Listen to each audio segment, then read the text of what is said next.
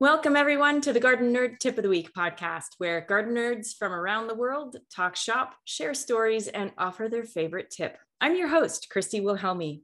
My guest this week is Kim Flottum, a well known beekeeper who's been working with bees for more than 40 years. He's been a USDA researcher, a vegetable farmer, and the editor of Bee Culture magazine. He has also written more than six books, including his latest, which was co written with Stephanie Bruneau, and it's called Common Sense Natural Beekeeping Sustainable Bee Friendly Techniques to Help Your Hives Survive and Thrive. Thanks for being here, Kim. Well, Christy, thank you for inviting me. It's always fun to talk about bees. Yeah, it is, and I, uh, I I'm not wearing my my favorite bee shirt, which says "Education is important, but beekeeping is importanter." I like that. I, I saw that at a bee conference and had to get it. Uh, but so when I, before I started beekeeping, your book, The Backyard Beekeeper, was the very first book that I picked up. And I was expecting to have plenty of time to learn about bees and research and then set up my hive and everything. And then a swarm showed up. And so much like being an unexpected parent, I read your book as a crash course because, you know, I suddenly had bees on my hands and I didn't know what to do with them. So, how did beekeeping get started for you? Did they find you or did you find them? Well, it's kind of an interesting story. I, um, my my life in science began with plants. I'm a horticulture major from the University of Wisconsin, and for several years I worked for an entomologist at the university, he needed insects to test uh, his his um, his contr- insect controls with, but he needed the plants to grow them on, and that's where I came in. So I grew the plants, and he grew the insects, and he did the research. So uh, for four years, I, I worked with that, and part of that work was working alongside the USDA research people at at Madison so for several years, I grew the plants for his research and he grew the bugs for his research. And we got along quite well until I graduated. And then I had to leave that job. But for all of those years, I've been working alongside the USDA honeybee research lab people there in Madison.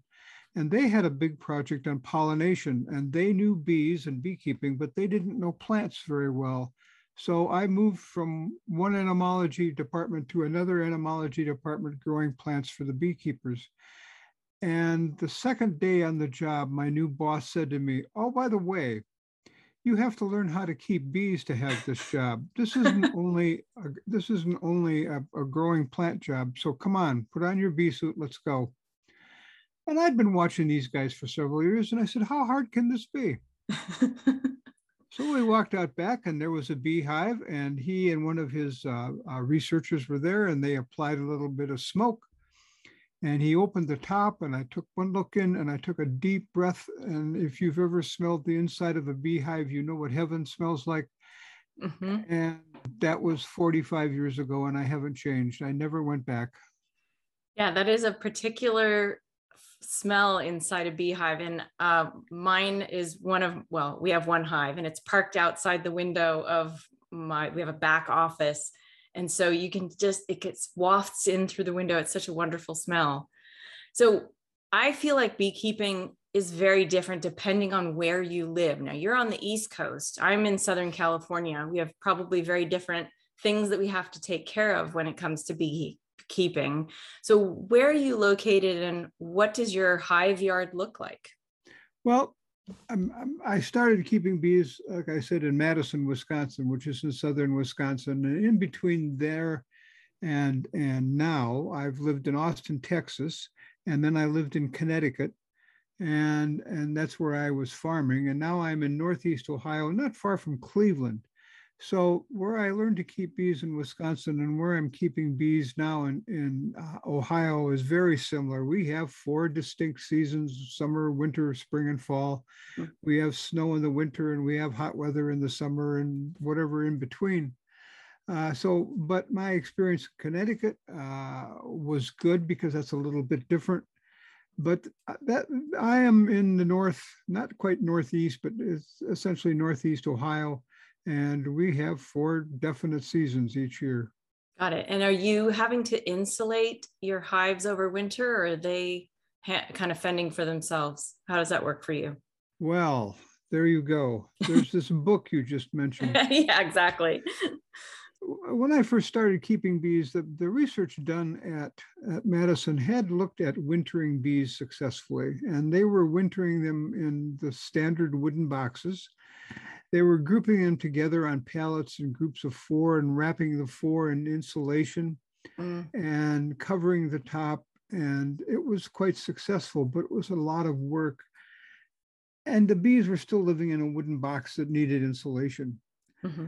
So uh, over the years, I guess you'd say I kind of followed what everybody else was doing because I was busy doing other things, trying to get caught up with the rest of the world. But wintering has always been a challenge for bees and beekeepers when you put them in that wooden box. Mm-hmm. Wooden box has an R factor of about 0.5. Mm-hmm. Uh, and your house is a lot warmer than that, I'm going to guess, even even in Southern California. So the bees, uh, the bees naturally choose, given a choice, a bee will choose a hollow tree over a wooden box, probably 98 times out of 100. And there's several reasons for that. One of the reasons is the shape of the space inside of a tree. It's spherical. It's not spherical, it's elongated spherical. It's got an R value of anywhere from eight to 10. Mm-hmm. And it has a small opening on the bottom and it has no opening on the top. So you don't get a draft coming in the bottom and going out the top all winter long like you do in the wooden boxes that beekeepers use. Mm-hmm. And you've got uh, its insulative value is good. You have cool air coming into that tree. It, it moves through the hive. The outside of that cavity, um, the outside, the inside walls of that cavity are cooler than the cluster in the tree, and you will get some water condensing on those walls. So bees have water all winter long. They don't have to go outside looking for it, and they don't have it raining down on them, cold, wet water in the middle of winter. Mm-hmm.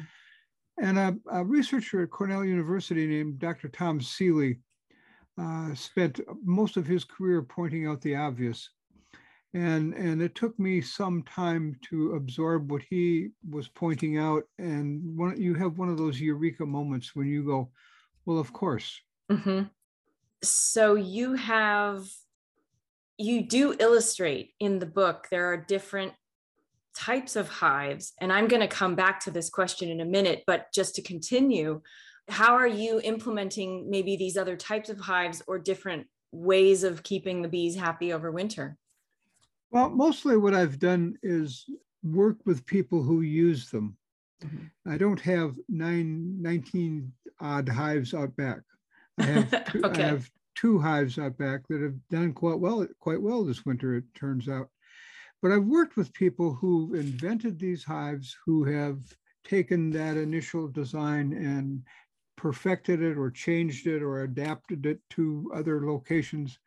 And and working with them, talking with them, and my co-author Stephanie Bruneau, who really knows these hives, we have taken a look at the uh, the advantages of these designs, what they offer bees that a standard Langstroth box doesn't, what they offer the beekeeper that a standard Langstroth hive doesn't, and tried to adapt the best of both mm-hmm. so that the bees are as good as they can be and the beekeeper's job is as easy as it can be yeah it makes sense i mean it, it was it was that that moment when i was looking at those thinking oh yeah of course that makes sense now i'm here in southern california where we don't have to insulate hives at all and our winter is everyone else's spring so our dearth is in the summer, but we have a flowering Brazilian pepper tree and a community garden with 500 plots less than a mile away. So there's always something for our bees to eat in our neighborhood. So we don't really worry about that. Or I'm jealous. I know, right? but okay, so but I'm gonna guess that you, since you were a vegetable farmer, do you grow vegetables now? Do you have space to grow vegetables? What's that like for you? I have a garden, and I'm going to be perfectly honest. Here's here's a major factor in my life for a lot of things, and one of them is getting older. Right. And a lot of the hives that you're looking at in that book, there's not a lot of lifting. Mm-hmm. And some of them there are. On the Langstroth boxes that I have, there's a lot of lifting. So I've adapted my boxes to be much smaller and much lighter weight. The same with my gardening. My gardening, when I was farming, I was living in Connecticut and we were running a corporate farm and we had apple orchards and cows and chickens and and, and wow. crops and vegetables, a lot of vegetable, row crop vegetable crops. And when I was that age, it was easy doing a lot of lifting and and and all of that. Now I'm much less willing to pick up a 200 pound pumpkin than I was then. so I love that you I love that you grew 200 pound pumpkins. That's awesome. so our, our gardening, my wife Kathy and I uh, enjoy gardening a lot, both flowers and vegetables. We love to eat right out of the garden. And we started with a plot of land here that was not very big, but it got smaller and smaller and and but it was it needed it needed tilling and all of these things and uh, i'm not sure how much your listeners are following uh, climate change and the things that ground and soil have to do with uh, the changes of climate change. And that began to make a lot of sense. So rather than plowing up land every every year, several years ago, we started um, uh, raised bed gardening. Mm-hmm. And that's where we are now. And uh, done well, I can raise as many vegetables, as many vegetables how do I want to put this? I can raise my vegetables better, better mm-hmm. vegetables. There we go. I can raise better vegetables nice. in a raised bed um, on a third of the space than I could when I had them in the garden. And I have almost no weeding and I'm not releasing carbon into the atmosphere. And, and my chickens love strutting around and eating the bugs. Nice. It sounds like a really wonderful place to uh, not work too hard. You got it. awesome. So let's talk about your new book, co-written by you and Stephanie Bruneau. Among other things, it explores, like you mentioned earlier, options for different kinds of hives. There's Warré, Langstroth, and Top Bar, which I think most people are, if they're beekeepers or know about bees, they're familiar with those. But there are other types uh, that you mentioned that aren't as common like skeps, which I think are illegal in some places, and this thing called Layens hives, which I've never heard of. L A Y E N, Layen or Layens. And what are those and what are the benefits?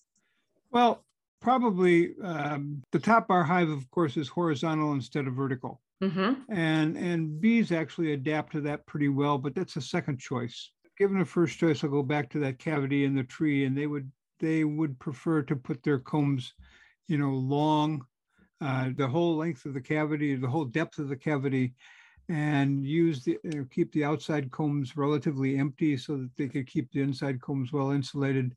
The Layens hive is actually somewhat similar to that in that it's a cavity. Uh, it is not well insulated, and now I begin to.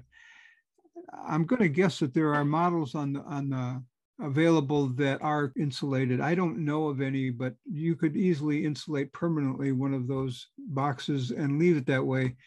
And for all intents and purposes, all beehives should be insulated. A tree trunk doesn't shed its insulation in the spring, and, and a beehive shouldn't shed, doesn't need to shed its insulation in the spring either. And that goes with all of the ones you just mentioned, uh, the Langstroth and, and all of the rest. You can and and and there are hives available uh, from a number of outlets, styrofoam and other kinds of uh, insulated material that are insulated year round. And from a bee's perspective, in the winter it's cold outside and they have to keep that cavity warm, and in the summer it's hot outside and they have to keep that cavity cool. There's a very small range of temperatures that that brood can be inside and do well and thrive. And, and it's work to keep it warm, work to keep it cool and if you can keep it about the same temperature year round life just got real simple mm-hmm. now i remember looking through the book when when i was reading it that there were some types of beehives that that have you know kind of almost two inch thick walls they're really thick is that can that be done with a Layens hive or is that you probably else? you probably could yes um, and and some of the people have adapted their uh, non Langstroth hives or even their Langstroth hives uh, to much thicker wood. And, mm-hmm. and of course, you've, if you've got an R factor of two versus one half, it's going to be better. And that goes somewhat towards not all the way, but somewhat towards uh, keeping that interior space at a reasonable temperature year round. Yeah. In the book, you share ways to help bees thrive in their local environment. And I love the name of this chapter. It's called More Real Estate Decisions. These are these are things people need to consider when they're setting up their hives. So can you share some of those suggestions for h- helping bees stay healthy? Well, in this day and age, our biggest problem with bees is our pesticides. There's no doubt about that. And and uh, it, I'm not going to say it's impossible, but it's difficult to find a place to put bees that fly somewhere near two miles from their hive looking for food. That there isn't some sort of agriculture or some sort of uh, park or golf course or homeowner's lawn that doesn't have some level of uh, some kind of pesticide in it. Uh, if you've got pure grass and you have no wildflowers in it, the pesticide that you put on there to keep the flowers away, the herbicides and the pesticides you put on there to keep the grass healthy isn't going to bother bees because they won't go there. There's nothing to attract them. Mm-hmm. But your neighbor's lawn next door, mm-hmm. uh, with the dandelions in the spring and the clover in the summer and the little weeds in the sum in the summer and fall, probably is going to have some uh, contact with that, be exposed to that somewhat agriculture, of course, is there's there's no other way to say this other than basically agriculture is toxic. Agriculture is meant, farmers are intent on, and the world needs bugs not to eat our food. Right. yeah. And and and that that makes pretty much every crop out there exposed to some level of toxic compound at some time in the year. Most of the yeah. time, farmers aim to not have that happen. They apply it when when the bees aren't going to be there, when there's no blossoms. They try to keep the weeds between the rows and on the field edges at a minimum. I wish it was 100%. Uh, I have farmed, as I said, for, for some time, and I grew soybeans and corn and row crop vegetables and sweet corn and apples. And it's it's tough to do yeah to, to be perfect so if you're choosing a place to put bees and you have some options how far away can you get from a farm right that's the start the other one is how far away can you get from places like golf clubs and city parks and those sorts of places that are also treated with uh, these toxins and the list of places to put bees that reach both of those uh, conditions becomes very, very short. Mm-hmm. It works in urban environments. If we, if you're in a city, and I know that there are cities in Canada and I think in California where they have prohibited pesticide and Roundup uh, applications in city and state parks, but not every place is like that. So, well, uh, the other thing is if you're in an, an urban area, your exposure to pesticides is going to be minimum, not zero, but minimum, because there's some lawn stuff out there, but there aren't huge fields of sweet corn being sprayed. There aren't, you know, lots of uh, soybeans being sprayed, those sorts of things. Mm-hmm. Uh, the other side of that coin is: is there anything out there to spray? Uh, you know, uh, uh, is there food available for your bees? And and a study done in Cornell quite a few years ago figured out, and, and my experience pretty much supports this, that a colony of bees needs about an acre of bloom, blooming all year round to survive. Now, you put bees in the middle of New York City on a roof someplace, and going out two yard or two miles, there's an acre out there. You put 400 colonies on that roof, and then you begin to run into issues with too many bees and not enough food. So it, it gets to be a dance that beekeepers um, are all doing almost everywhere. Right. And that leads me to my next question, which is to feed or not to feed. Do you and your co author share the same opinion about feeding hives, or did you differ on that? I don't feed. Mm-hmm. Neither and, do I, by the way. I don't either. Good.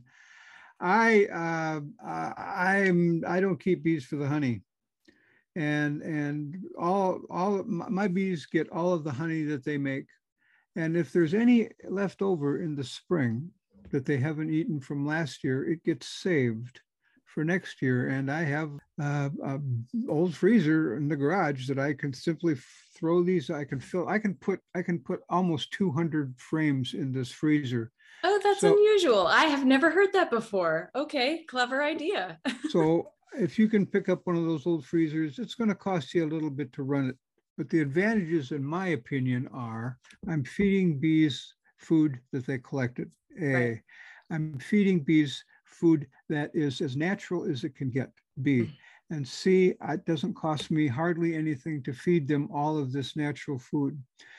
Having that much food um, saved over winter for two colonies begins to question you know, how smart are you really? You got 200 frames in there, you got two colonies. Let's see, that's uh, about 20 frames you're going to need next spring. What am I going to do with the other 180? Well, believe it or not, I have friends who can use that honey.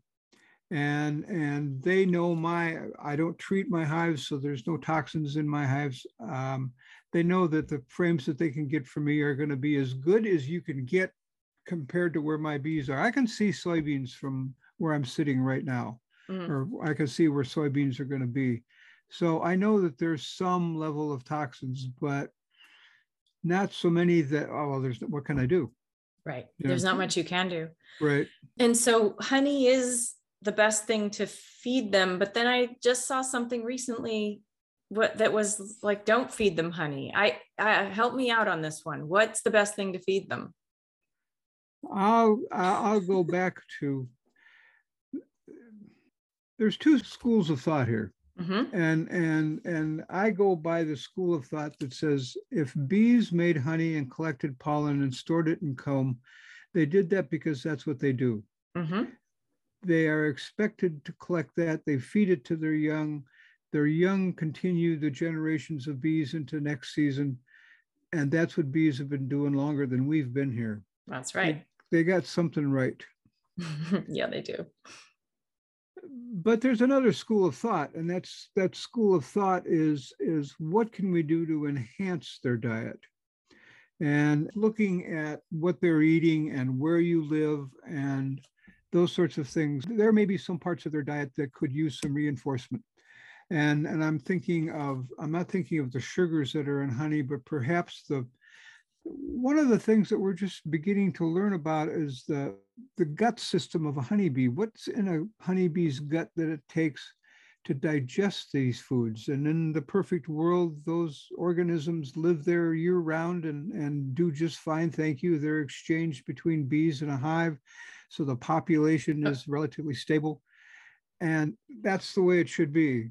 But because of the things that bees are running into in the environment outside of the hive and outside of their natural world, some of those organisms in their guts are beginning to be stressed. So, can I help that?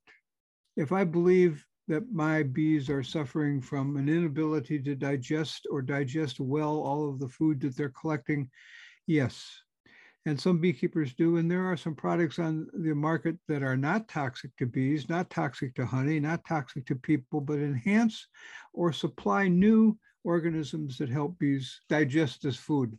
So when it comes to what I feed bees, what I feed bees, the other thing that I will put into a bee's um, uh, environment is essentially a, a, neon light sign that says here's good food.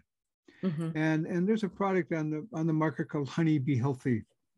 And it's just some some enzymes and and um, it's natural stuff but it has an odor.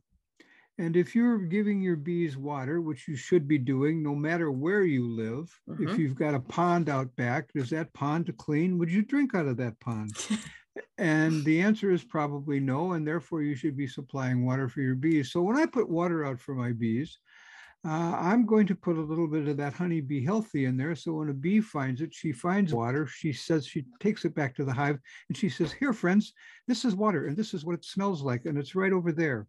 So I know that she's able to train these bees quite easily. They know where it is and they know what it tastes like and what it smells like. And I can train them to pure, clean water today mm-hmm. rather than hoping to find that that pond in your neighbor's backyard that may or may not dry up this summer. Mm-hmm. All right, it is tip time. Do you have a favorite tip you'd like to share with the Garden Nerd audience? Well, this is a big tip. Okay. And and I know you told me about this some time ago, and I've been trying to nail this down. And and there's a lot of little tips that apply to me and not to you, to you and not to me, to the people out in Colorado and not to the people in New Jersey.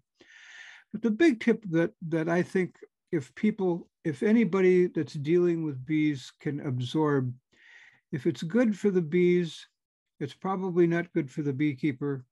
And if it's good for the beekeeper, it's probably not good for the bees. Evaluate everything you do by that standard, and your bees will thrive. That's a good tip. I think it's true. We've made it so that it's convenient for us to keep bees, but bees would much rather be in a cylindrical enclosed space that only they have access to. Yeah. Um, oh, you know what we haven't talked about is varroa mites. Um, oh. let's just talk about that really briefly before we sign off. Um, varroa mites are the, you label them as enemy number one. And I know for me with a feral hive, I don't treat for varroa mites and they seem to be doing just fine on their own. And a lot of people have, uh, I think Michael Bush's research was uh, found that if you treat, then they become less resilient to varroa mites. And, you know, there's a lot of science behind that. But what is your approach to dealing with that? Varroa mites came to the US just about the same day that I started running uh, Bee Culture Magazine 30 plus years ago. And I have been dealing with it ever since. and I have gone through all of the research of putting stuff in a hive that will kill mites and not bees and that's been the battle how can you kill a little bug on a big bug without hurting the big bug and you can't mm-hmm. uh, it took me it took me a long time. I grew up doing research and and and i grew up looking at the science of all of the things on bees and beekeeping. And it I, at, at a point here about seven or eight years ago i took three steps back and then i took three steps more back and i said i'm tired of putting poison in a beehive. And and okay how am i going to make this happen? Because at that time that was the only way you could keep bees alive i thought mm-hmm. well there are things that you can do that do not require you putting poison in a beehive and i have not put poison in a beehive in years and years and how i do that is by letting bees be bees what do bees do well they swarm mm-hmm. i can kind of replicate swarming in a beehive by making a divide and having both the colony that I take the divide from and the divide that I take from that colony remain queenless for a period of time so that there are no eggs, there is no brood, and there are no places for Varroa to replicate. I am constantly searching for bees that have some tolerance, some resistance, some some way of dealing with a varroa population that doesn't let it get it out of hand. And those bees exist. Mm-hmm. It's not 100%, but you take bees with some resistance and you take natural swarming and you take queenless periods and broodless periods and you put all of those together and suddenly things got easier for the bees but not so much for the beekeeper but that's okay. Right right. Um, i just wanted to interject that it's very similar in gardening where we don't want to we don't want to eradicate the pests that are in the garden. We just want to reduce the population so that the plants can outgrow it basically. yep, yep yeah exactly being able to do that, being able to do all of those things, bees naturally swarm and making a, a, division of a colony that replicates a swarm at the right time of the year, uh, and then letting them raise their queen. One of the things that I try to do that I'm not terribly successful with is I don't have control uh, within the flight range of my hives of other bees, bees and trees, other beekeepers like that. So my when my colonies are creating new queens. Those they will create, they will raise a queen. That virgin queen will eventually fly out and mate with a drone. And she's going to mate with drones that she finds in drone congregating areas that are a mile, mile and a half from me. I don't know who's out there. yeah, right. So, so the, the selections that I've done for resistance or tolerance are somewhat stressed that way. I don't have control of who those queens mate with, but I'll tell you the thing that that happens is that after um, a season of that queen being mated, I can take a look at the varroa population in that colony compared to varroa populations in other colonies. And I can say she mated with somebody that really doesn't have any tolerance at all for varroa or loves varroa, one of the two. And I can take that genetics out of my system and supplement it with one that has uh, deals with varroa better. Okay that's that takes a lot of uh, inspection i imagine you how often do you inspect every time i go out okay i i, I don't i don't um, what i've done over the years the, the the the suggestion is to take a half a half a cup of bees and use the alcohol wash and and that should give you a count of bees mites per 100 bees um, and i've taken that down to two tablespoons full of bees and and i know that it's not as accurate, but I know how accurate it is after several years of doing this. So I can look at those two tablespoons of bees and any or some mites, and that half a cup of bees and any or some mites, and know that my tablespoon is lower than it should be, more than it should be, or about where it should be. And I'm pretty confident, and and my success kind of points in that direction. Got it. Well, this has been a fascinating conversation, Kim. Thank you so much for being a guest on the Garden Nerd Tip of the Week podcast. Well, it's been fun. I always like talking bees and a little bit about gardens. Yeah. Well, where do people find you?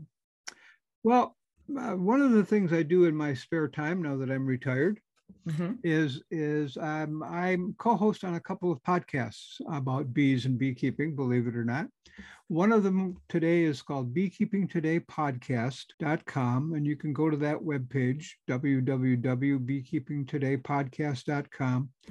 And in that podcast, I work with my co-host, a fellow named Jeff Ott, who's out in Washington. So he's got a West Coast flavor out there. And what we do in that podcast is we try and find uh, beekeepers or scientists or regulators or politicians, people who have influence in what's going on in the world of bees and beekeeping. We also do some practical how-to stuff. We have uh, beekeepers all over the US that we talk to on a regular basis, but we try to aim for the people who are making decisions or are making inventions to make our life better. All right. What's the other one? It's called Honeybee Obscura. And during my time as editor of Bee Culture magazine, one of our writers, the whole time I was there, was Dr. Jim Tew, and he was the extension specialist for beekeeping for the Ohio State University. And he lives just down the road from me here in Wooster, Ohio. And we have been friends for over 30 years. And we very commonly will get together for supper or lunch someday and sit and talk bees. And that's what we do on okay. this honeybee obscura. We'll sit and talk bees. We pick a topic and and talk about experiences we've had in the past, or what do you think about, or what could we do, or what could we do better, and and a lot of it's how to because that's what that's what beekeepers talk about and it's it's short sweet and to the point and we have a lot of fun doing it and i think you'll probably pick up a lot of good beekeeping information by listening in it sounds like a fun rabbit hole to go down. Excellent. All right, garden nerds, you'll find links to, I'm going to put a link to Kim's Amazon author page so you can see all the great books he's written at gardennerd.com this week. We'll also share his writing on Bee Culture Magazine on that website, and we'll share his links to the podcasts. That's it for this week. Subscribe to this podcast on Apple Podcast or wherever you stream. Visit us for tons of free gardening information at gardennerd.com. Show your support for this podcast and the other free stuff on Garden Nerd by becoming a Patreon subscriber. You'll find us on Instagram and Twitter under Garden Nerd One, on Facebook as gardennerd.com, and of course, our Garden Nerd YouTube channel. Happy gardening!